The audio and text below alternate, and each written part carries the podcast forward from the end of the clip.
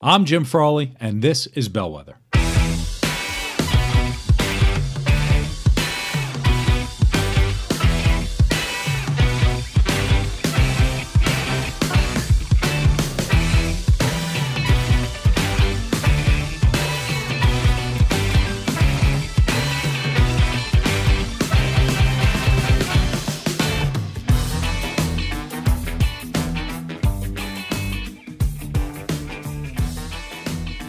Welcome to Bellwether. Thank you for being here yet again today. I'm very happy that you have joined us uh, because there are us this time. I have a guest, which is always a, a, a, very special thing for us here at Bellwether Hub. We always get the best guests. We bring you the greatest people on the planet uh, for what it is that you want to learn and what you want to know about. And, and this week, what we're going to be talking about, we're talking about money.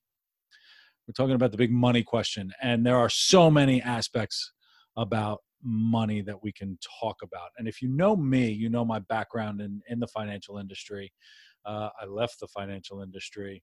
Um, I don't really talk much about money and managing money on this show um, because I'm not a financial advisor, but I do have strong opinions about it. Um, but but I, the more I talk to people and the more I tell them, you know, or or talk to them about what they want to hear about on the show, a lot of them say, you know, do more about money. And so it's coming in the book. There's going to be a section on money in the book, but um, I want to bring in experts who know what they're talking about, especially as we're navigating change, because that's what ultimately Bellwether is about how to navigate and, and adapt to change and be a leader amongst change.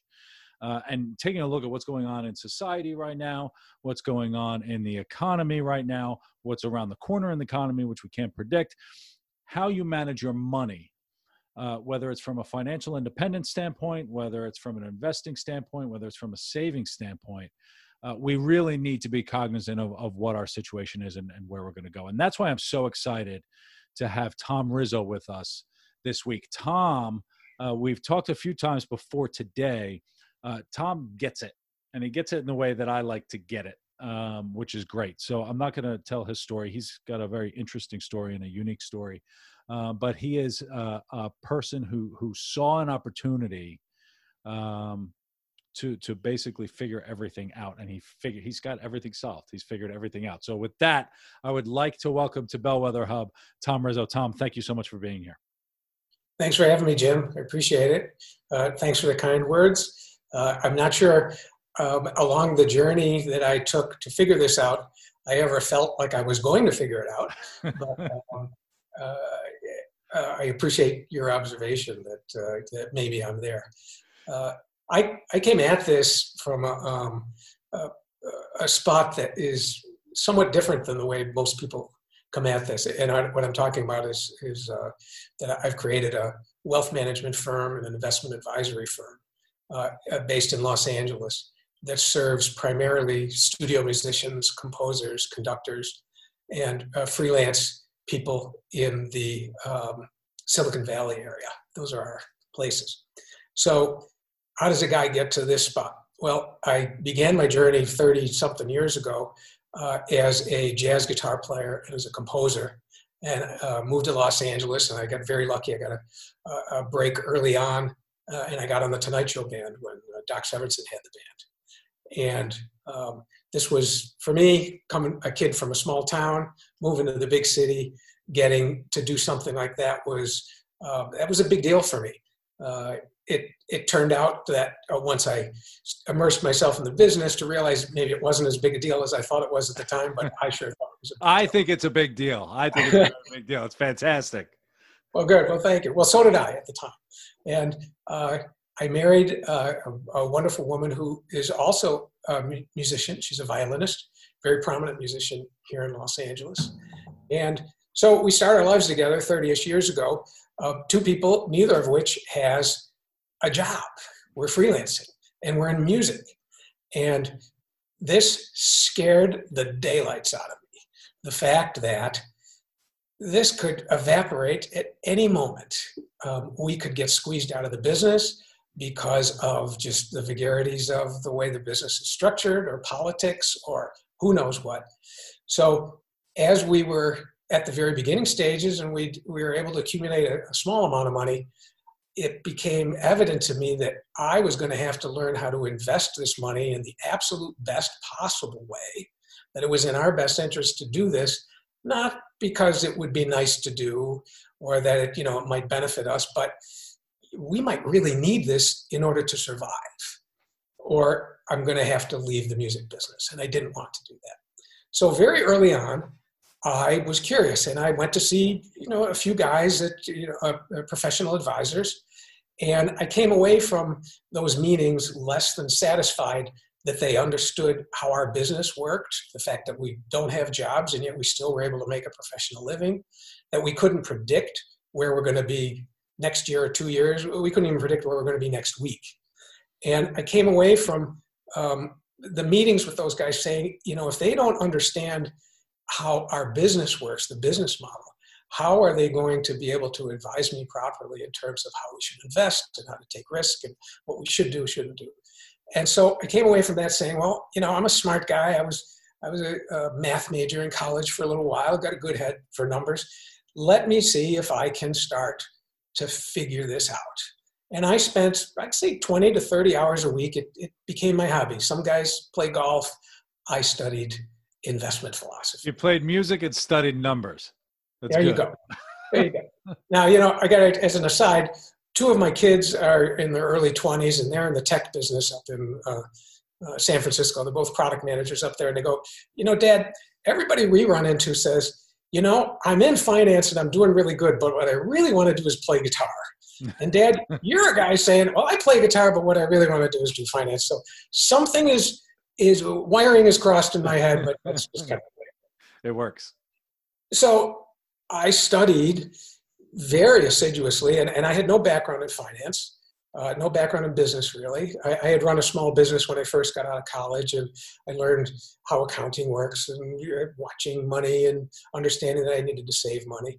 But I didn't know anything about investing, and so um, I worked at really hard and followed different guys, and um, was able to come across uh, a few different people. Um, most notably, Dr. Harry Markowitz, who established modern portfolio theory back in 1952.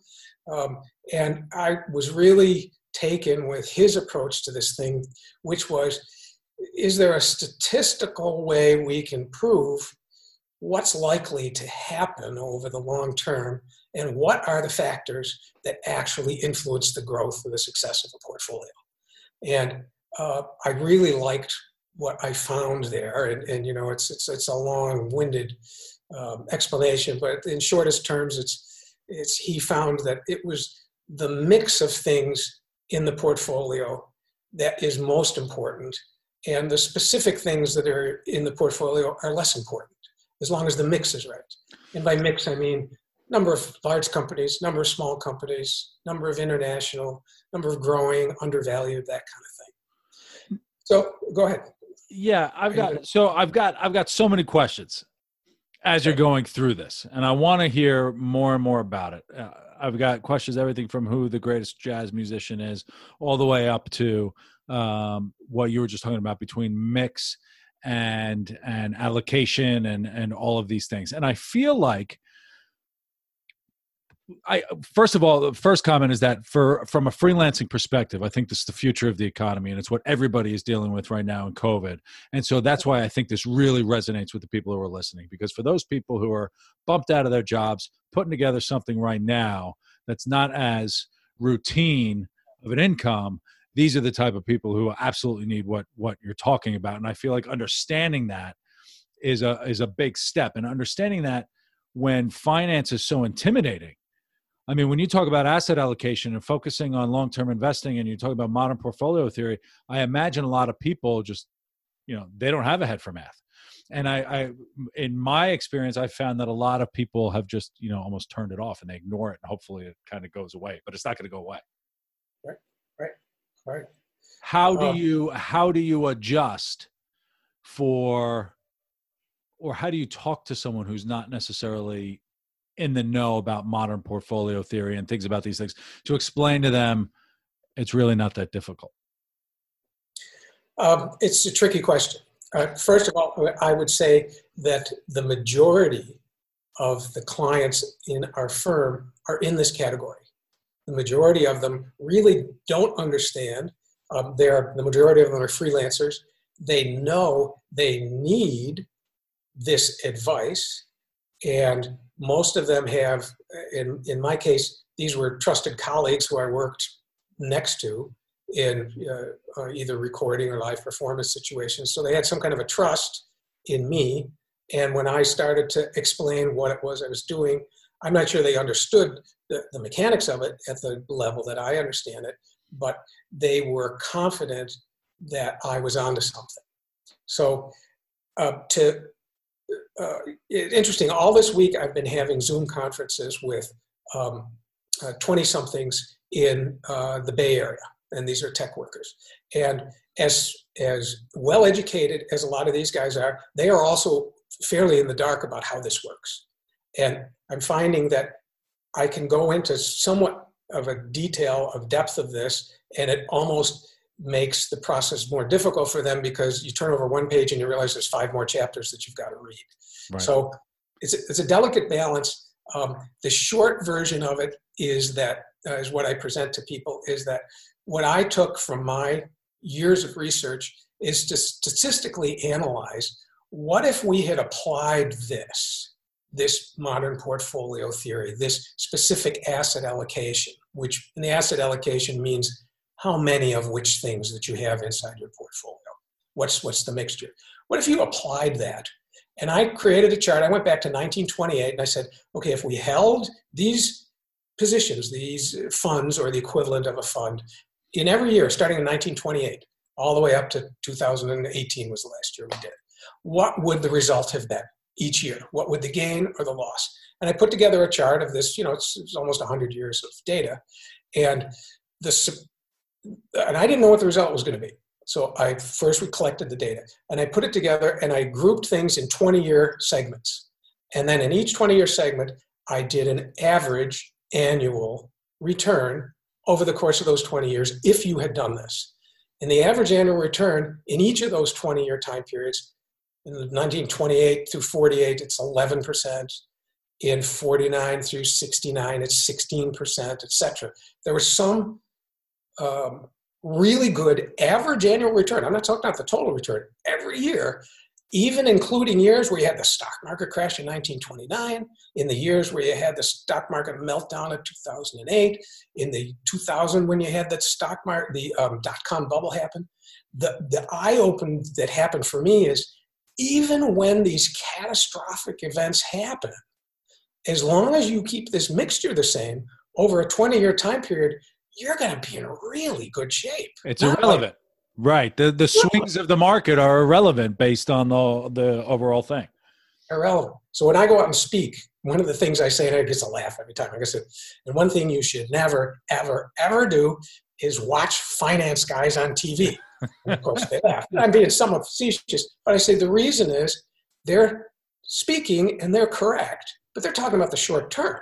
They're talking about what's going to happen this week, this month, even this year. They're right.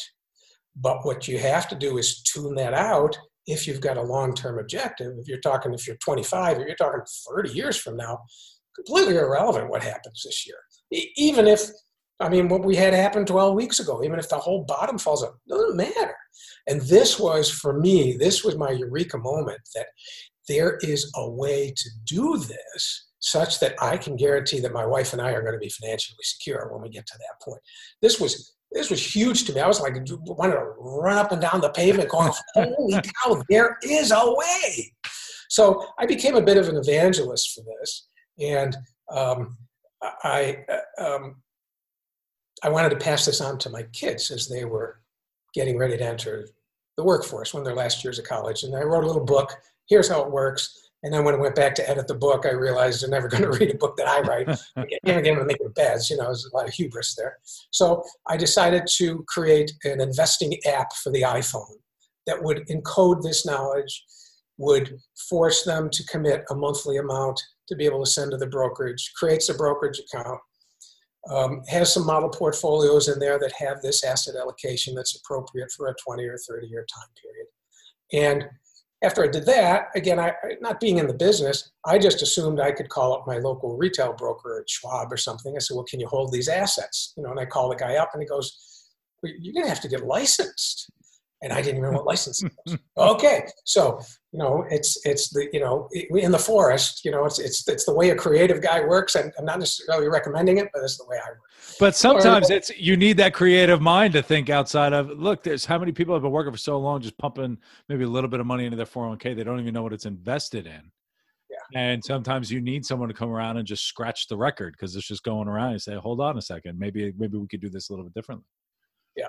Well, I definitely scratched the record. So, I, so I realized I was going to have to get licensed. So I took a year off and studied for the, uh, uh, the Series 65 Investment Advisor Law exam. I took it, passed it, and then I created a company, um, uh, a registered investment advisor. It's called Plectrum Advisors, and um, began approaching um, colleagues that um, uh, I knew needed help in this area, and we be, began to onboard clients in that way. And that, that's that's kind of the, the genesis of the firm. We're almost four years old now, but that's that's kind of where it came from. Now, when we talk about modern portfolio theory and watching the swings of the market and how it's irrelevant, that sounds simple, but it's not that simple. Uh, I mean, what you're talking, you've got, and we'll get into, you know, dollar cost averaging, and it, there are a few requirements of what people need to do throughout these 20 years to obtain these returns. Talk yes. a little bit about what's expected of of people to get there. The very first thing they have to do is be committed to peeling off some of the money they're making and send it to me or an advisor, some other advisor, and regularly, monthly, send this money over and have the advisor invest it on a regular basis you use the term dollar cost averaging. That's kind of a, a fancy term that says just on a regular basis, you're going to continue to buy the same things. And when the market's high, you'll buy fewer shares because the price is high. And when the market's low, you'll be able to buy more shares of whatever funds that you're talking about. And that over time, you're going to end up with a really good average price per share because you're not waiting until the market dives and buy on the dip, and then you miss that, and now you got a pile of cash, and now what do I do? Um, so that's kind of what dollar cost averaging is. And one of the one of the real benefits of dollar cost averaging is it takes both the ego and the emotion out of investing. There's no emotion. I you know I set my alerts and I get alerts on I you know I set them for once a month for you know each client accounts and it says on the 5th of June buy $10,000 of this, and uh, I just get the alert that was set six months ago, and I go in and do it. I don't look at whether the market's in a free fall or whether it's at the peak. I, because if I look at that, the very first thing that enters my mind is, oh, maybe this is not the right time. Maybe, oh, look at the news that's come. Oh, COVID's going. Oh, maybe. And you get either paralyzed or you make a stupid move. And none of us are impervious to that kind of influence. So the, the dollar cost averaging advantages takes it out of there. Is timing the market the biggest mistake people make? Oh, it's certainly one of them. Yeah. Um, you know, it's it's difficult. I'm I'm I'm tempted. I mean, as much. I mean, I've been doing this for 30 years. I'm still tempted. because you know like it's gambling it's a it's a gamble right you want to it's like walking through vegas it is a gamble and it also works on your ego. You know, if you're a smart person and you study and you're savvy and you're informed, you think it's kind of counterintuitive. You think, well, you know, if I use my brain here, I'm going to be able to um, do something better than just blindly every month. You know, my dad sent me an article. This was 15 years ago. We were working on it. And it was, it was a, a record of the of uh, 2,628 mutual fund advisors and it examined them and it said, of the ones that were in the top 4%, of which one, how many of those were in the top 4% two years from the year that they were in the top 4%? And the answer was two out of the almost 3,000. So you say, these are the smartest guys in the world here. These are the guys that have dedicated their lives to this. And if only two of them can remain the top guys, maybe this thing works a little bit different than intuition tells you. So and picking all of those all of those things. So let's get let's get practical for for freelancers because consistency you're talking about consistency of investing mm-hmm. uh, on a monthly basis maybe or or every other week or whatever it is it's a little difficult to do when you're a freelancer because you may not be getting that consistent income how do you balance that and what's your advice to people who are pulling in maybe uh, a big chunk of change maybe twice a year or whatever it is? Well here's our advice to freelancers. We don't call it weekly monthly or annually. We say every check you get.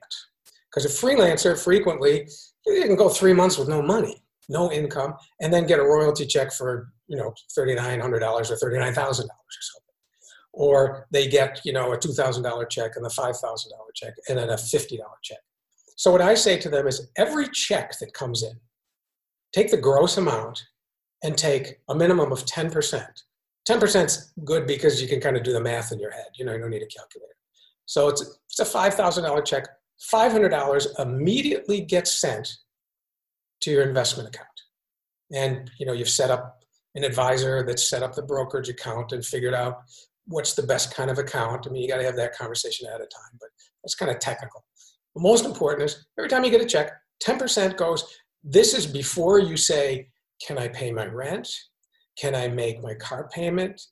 Do I owe the mafia? Whatever it is that you got, you don't think about those things you just take it right off the top and it's gone and i say to them think of it this way let's say the check is 5000 think that you got paid 4500 instead of 5000 your pay was 4500 you know if it if in fact it was 4500 you'd figure out a way to make your bill. is there so i mean that's a psychology change too right i mean when you're talking about putting your money away before you pay your rent i mean we've got hierarchy of needs in terms of food and shelter and you're saying save for uh, invest the money before you even tap into those needs. That's a big psychological change.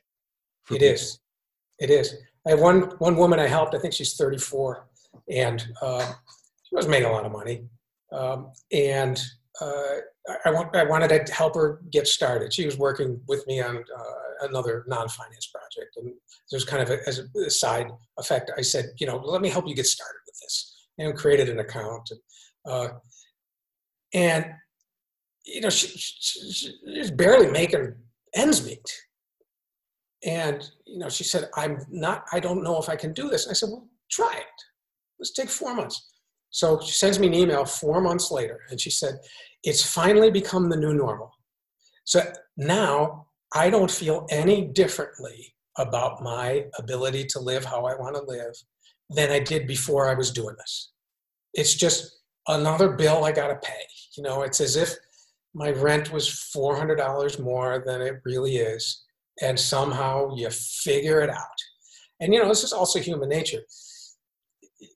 If, if you're given five hours to do something, it's going to take you five hours.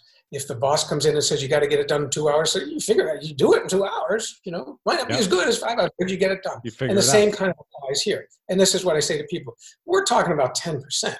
This is not a huge chunk, it's a bit, and it's probably going to be enough to make you a pile.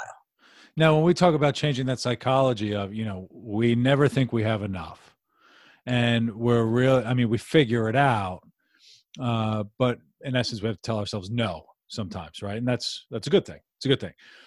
The psychology shift, I imagine, would then change because there's a big movement um, on financial independence. Like you hear the financial independence people figure out how much money you need so that you no longer have to work. You can work for fun and do whatever it is that you want to do. This is the way to get. I mean, you read about richest man in Babylon was the 10% thing. The millionaire next door are these people who did saving little bits of saving over time. This is actually how you do it. Financial independence is going to change that psychology too. Like we we get some benefit of after 10 years of doing this, putting away 10% of all of your income, all of a sudden, this isn't just a 401k that you can't touch until you're 65. This is something that that you actually have tangible uh, work that you can do with. Absolutely. And you know the power of compounding, and if this is invested properly and in a risk appropriate way, it it shocked me. And I, you know, I I'm I'm one of the ones who you know kind of knew what I was doing. But after about 12 years of doing this, and looking at that pile, there was a time I looked at and, and said to myself, how the hell did that happen? Hmm. Because it, I wasn't putting enormous sums into it. We weren't making an, we were making a good living, professional living, but you know, we weren't millionaires. But after, and I think the number was 12 years, of 12 years of doing it, this pile started to become substantial. And then the, the, the facts of compounding, once the pile is substantial, a little bit of an updraft from a good year in the stock market. If we got a 19% raise in the value of these indexes, holy smokes, now the investments are making more than you're making working. And and then when that light bulb goes off, you go, oh, this is how you do it. Now, how do you get someone to that light bulb? Because the idea of what money's going to do for you 20 years down the road versus I really want this thing today. And it's only like an extra 500 bucks. So what's 500 bucks really going to do later down the road? How do you get people to make that shift versus, you know, we obey pain. We don't really obey wisdom, right? We know it's the right decision to put that into the investment account. We know it's the right thing to to save. Um, but we just don't do it. How do you get someone to just get started to just say, you know what, I got to tell myself no and start putting this stuff into the investment account? Well, I, am not sure I'm successful all the time doing that, to be honest with you. Um, there was a, uh, when I first started this thing, I was like an evangelist. I mean, with the, you know, with the, the financial Bible, like, like, uh, not yelling at people, but I was really, um, I, I, felt I'd found the way and wanted to share it with people. Um, there are some people that are receptive to this, and there are some people that resist this. And for the ones that resist it, I've kind of uh, taken the position that I have this knowledge if you're interested. And if you're not interested, here's my card and call me when you are. Right. Um, I, I, used to I used to travel around a couple of years ago. Did a big circuit around the country, going to uh, music schools um, and talking to kids. So these are kids that are uh, 21, 22 years old, and getting ready to. So we talked to either the seniors or the graduate students, and I was in the convincing mode then. Saying you have to do this. I mean, you're entering a tough field to start with, so you have to now. You have to do this, and we had some success but there were a fair number of them that had the position that you articulated, which is, well, I'm not sure. You know, I want to give this up. And I'm not sure I'm that guy anymore that wants to convince those people. What I, I offer is if people are open to, I think this is what I want to do, but I don't know the way, I can offer you the way. Uh, and that's just kind of by default where we've where we've ended up. And it's all you could do. You can have the greatest peach tree in Georgia, but some people just exactly. aren't going to eat a peach. You know, that's exactly. that's yeah, the way exactly. it's going to go. Um, but then, okay, so let's talk. So you went to a music school to teach this. I want to know about the fact this jazz orientation that you have, and this math orientation. Okay. How do they even align? Because I don't typically hear like you hear about left brain, right brain, you hear about all that. Is are do musicians have math brains? Is that something that that is typical, or or are you? Some just, do, many some do. I say about half. Okay. Um, and it expresses itself in different ways, um, especially in the jazz community. Um, the architecture, the language of jazz is an extremely complex algorithm driven um, set of um, uh, specifics. And uh, I was very fortunate when I was younger, and I, uh, my dad gave me a guitar when I was 11, I think, for Christmas. And he said, you know, if you practice, if you get through the first book, he gave me a book, I'll get you guitar lessons. And then he hooked me up with a really good guitar teacher. And, and, I remember the best thing that happened to me was I walked in and the guitar teacher said to me, um, I don't care what you like. I don't care what music you think is good. In here, we're going to study the real thing. And you know, I'm 11. I don't like that. I want to play what's on the radio. I want to play the Rolling Stones. I want to play Beatles. He said, it's fine. You can play that stuff but that's not what we're doing here. And so what he gave me day one was the architecture of improvisation and of jazz and how it's structured. And it's complex. I mean, it's an enormous amount of information to be able to sort in your brain. It's like a very, it's, it's maybe similar to studying Mandarin. Wow. It's, it's, there's an enormous number of variables that are all interacting. And it's a lot to digest. And I think the part of my brain that was math oriented was attracted to you mean this thing works over here because of this and this goes to here here and in my brain i could start to see the lattice of why this sounds good this sounds good because it's the relative of this and it's really this chord and if you put this bass note it's a different chord because and so there's there's definitely math to the lattice to the structure of this. Mm-hmm. now the expression of this is on the other side of the brain. The expression of this is how you use these tools in a beautiful way or in a way that creates a, a phrase that breathes and that if something is emphasized or if this note is a little quieter than this one it's going to make something feel a little bit different. Um, those things are not math oriented but the underlying lattice is extremely math based and this was evident to me early on and i think it was very instrumental in my development as a systemic thinker in terms of there is a system here and if you can understand the system you can do a lot of things if you understand the system. And, it, and this was a little kid 11 12 years old you know that, that it, it kind of was laid out to me because of this teacher you know he was thank god you know. Most times you know music lessons or guitar lessons i don't know if you know you go in the first thing the teacher says is what do you want to learn? You know and i always thought that was just the most ridiculous my music lessons didn't really go beyond one one lesson and that was the end of it and you know smash guitar and and that was it. Yeah, yeah. who is um who's the greatest jazz musician that ever lived well wes montgomery was is probably uh, the uh, one of the best improvisers that there ever was. He was a natural guy. Didn't start playing guitar till he was in his early 20s, and he died when he was 44. Um, and he just had some kind of a natural gift of how to put these things together. Um, I was fortunate to see him play a couple of times when I was a little kid. My dad took me to see him, um, and his just just oozed naturalness. I, remember going to see him. I think I was nine years old or ten years old or something when I went to see him. And one of the things I I noticed about him, I mean, I didn't understand jazz at that time, but I noticed he never looked at the guitar. You know, he was just always out in the and he's flying all over this thing. Going, uh, how's that possible?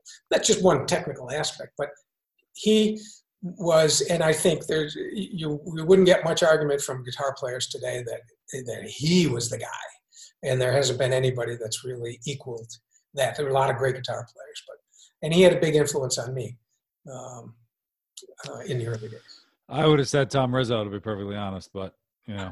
well, thank you. thank you. Thank you uh, I love it. I'm gonna go listen to jazz now after this. Uh, after this call. Um, what is the first thing that the listener should do after listening to all of this besides call you? What is the first step that they need if they were to take one thing away from all of this?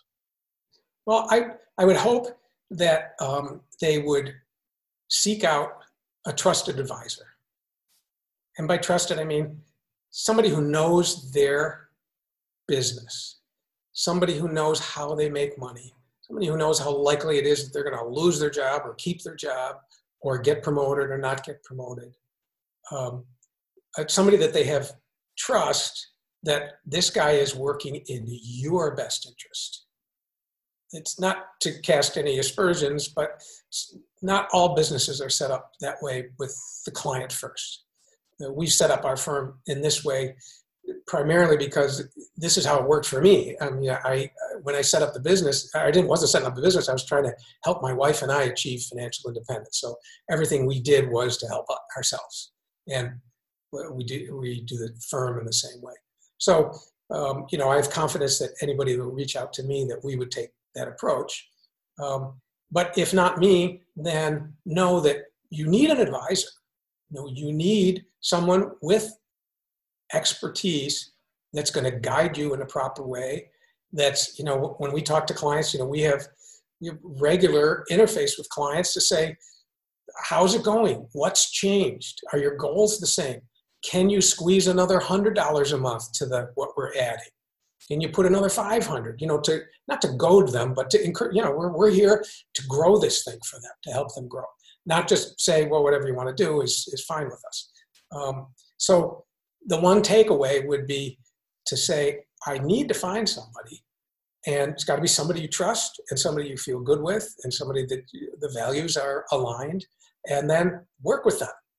Um, you know, not unlike when you have to pay your taxes, you want to find a CPA knows his stuff and knows you and knows how your business works and knows what's going to be best for you. I mean, you can do your own taxes. you can get TurboTax or, you know, you can do that. But you're way better served by having a trusted guy who's got your best interest at heart. So that's what I would hope that they would take from this. That first of all, this is not optional. The world has changed. You know, it used to be you could go work for a company, you know, IBM or you know, GM or something, and that'd be your career for 30 years, and then it'd be a defined benefit pension at the end. And as long as you kept your expenses in line, you were going to be fine. Those days are gone. There's no more pensions, and it's up to you to create your own pension and to create your own security. And it's doable if you do it. And the sooner the better, of course. The sooner the better. Yeah. yeah. That's great. Um, how can people find you? Give me, uh, we'll plug everything on, on bellwetherhub.com, of course, and we'll have links to, to Tom's info and, and all of that. But how can people find you? Well, um, the easiest way is probably the website. It's called plectrumadvisors.com. I assume you can probably put that up on the screen so they can they can have it. Uh, there's a um, Let's Meet page uh, where you can put your contact info in if you'd like us to contact you. And we're you know we're really a we're a low pressure firm. You know we're not these are not sales calls that we're going to try to make you do anything. We're really here to offer our services and to find out if we're a good fit for you, and then to be able to work for them. But that's probably the easiest way. I mean, you could put phone numbers and email addresses up on the screen too if you'd like. But probably the easiest way is is the website. It's it's the it's the least pressure, and you can tool around.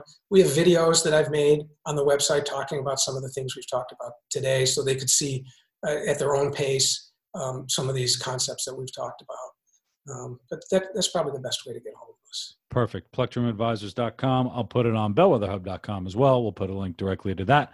Um, I always ask for a book recommendation at the end of every interview. Do you have a book that you could recommend to everybody? I, I do, but, but, let me tell a little story first. Okay, do so it. I had a favorite uncle. His name was Gasper. We're Sicilian.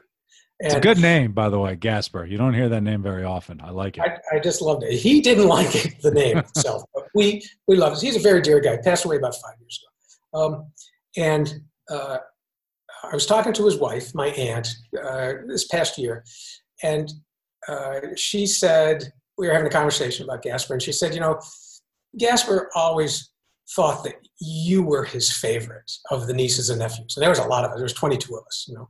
Um, and then she paused and she said, "Well, to be fair, whoever he was with, he would say that was his favorite." And so that, I, I just love that about him. So that informs a little bit about what I'm going to say about my book. I have favorite books, but as soon as I pick up the next book, that one turns into my favorite book. And so um, the book I happen to be reading at the moment is uh, the Michael Lewis book um, called Panic. And it's, it's a collection of media, uh, newspaper, magazine articles that were written in the days after the uh, Black Monday crash of uh, 1987. And uh, it's, uh, uh, it's fascinating, you know, with this many years between that catastrophe and in the way that I think about things now that, you know, there's always recovery, always, always, always recovery. And the fact that people in the days and weeks after that didn't think that there was going to be recovery and we're making and these are smart people um, saying it's changed and we're not going to you know you got to rethink how you do things but uh, i happen to have it have it right here so it's called uh, panic by michael lewis and um, So right now, this is my favorite book, but it'll move to second position uh, into whatever the next one is. That's perfect. But you can't really go wrong with a Michael Lewis book, right? I'm looking at. Uh, right, he's got what Liar's Poker and uh, like he's got so many, so he's always. Uh, the, the, Big Short is the big. And the Big right? Short is the big one. Yeah, yeah, yeah, yeah. So those are always good. Uh, Tom, this is great. I know people are going to get a lot of uh, valuable, really, literally valuable information, which is nice. Um, because it's and, and if I could recount what I'm taking away as some of the most important things is a reminder that uh, your financial situation is a responsibility of yours. Um, and it's not mm-hmm. something to delay. If you wait too long, you know, even a minimum right now is just at least get started. And that's just step step number one. Like this week, after you listen, is at least pick up the phone and call someone or open that account or do whatever and just take at least that step uh, because wasting time um, isn't going to be your friend. And then consistency is key, and you can average it out over time, and and it's extremely simple. It uh, isn't. It's extremely it simple, but we just have to be accountable, and that's and that's you know really where the value of someone like Tom comes in. So that's uh, that's fantastic. That's good. Thank you, Jim. I'll leave you. I'll leave you with just one one little proverb, and, and these are for people who feel that they've missed the boat and they didn't do it when they should have. And there's a Chinese proverb that says, the best time to plant a tree is 20 years ago, and the second best time is now. That's perfect. So, I love using. I didn't even know it was an old Chinese proverb. I just, I don't know where I've heard that before, but that's always perfect, uh, perfect advice. Very apropos for today. So, Tom, thank you so much. This has been so valuable. Everybody, uh, more information on bellwetherhub.com. Um, I'll put all the info for Tom, the full interview, the video, uh, the transcript, all that information is going to be right there, and we will direct you uh, straight to Plectrum Advisors so you can hit up Tom for all of your financial advising needs. And that would be great. Tom, thank you so much for being here. Thanks for having me, Jim. It was a pleasure. And thank you, everybody, for listening. More on bellwetherhub.com. And I will be looking forward to seeing everybody soon. Thanks.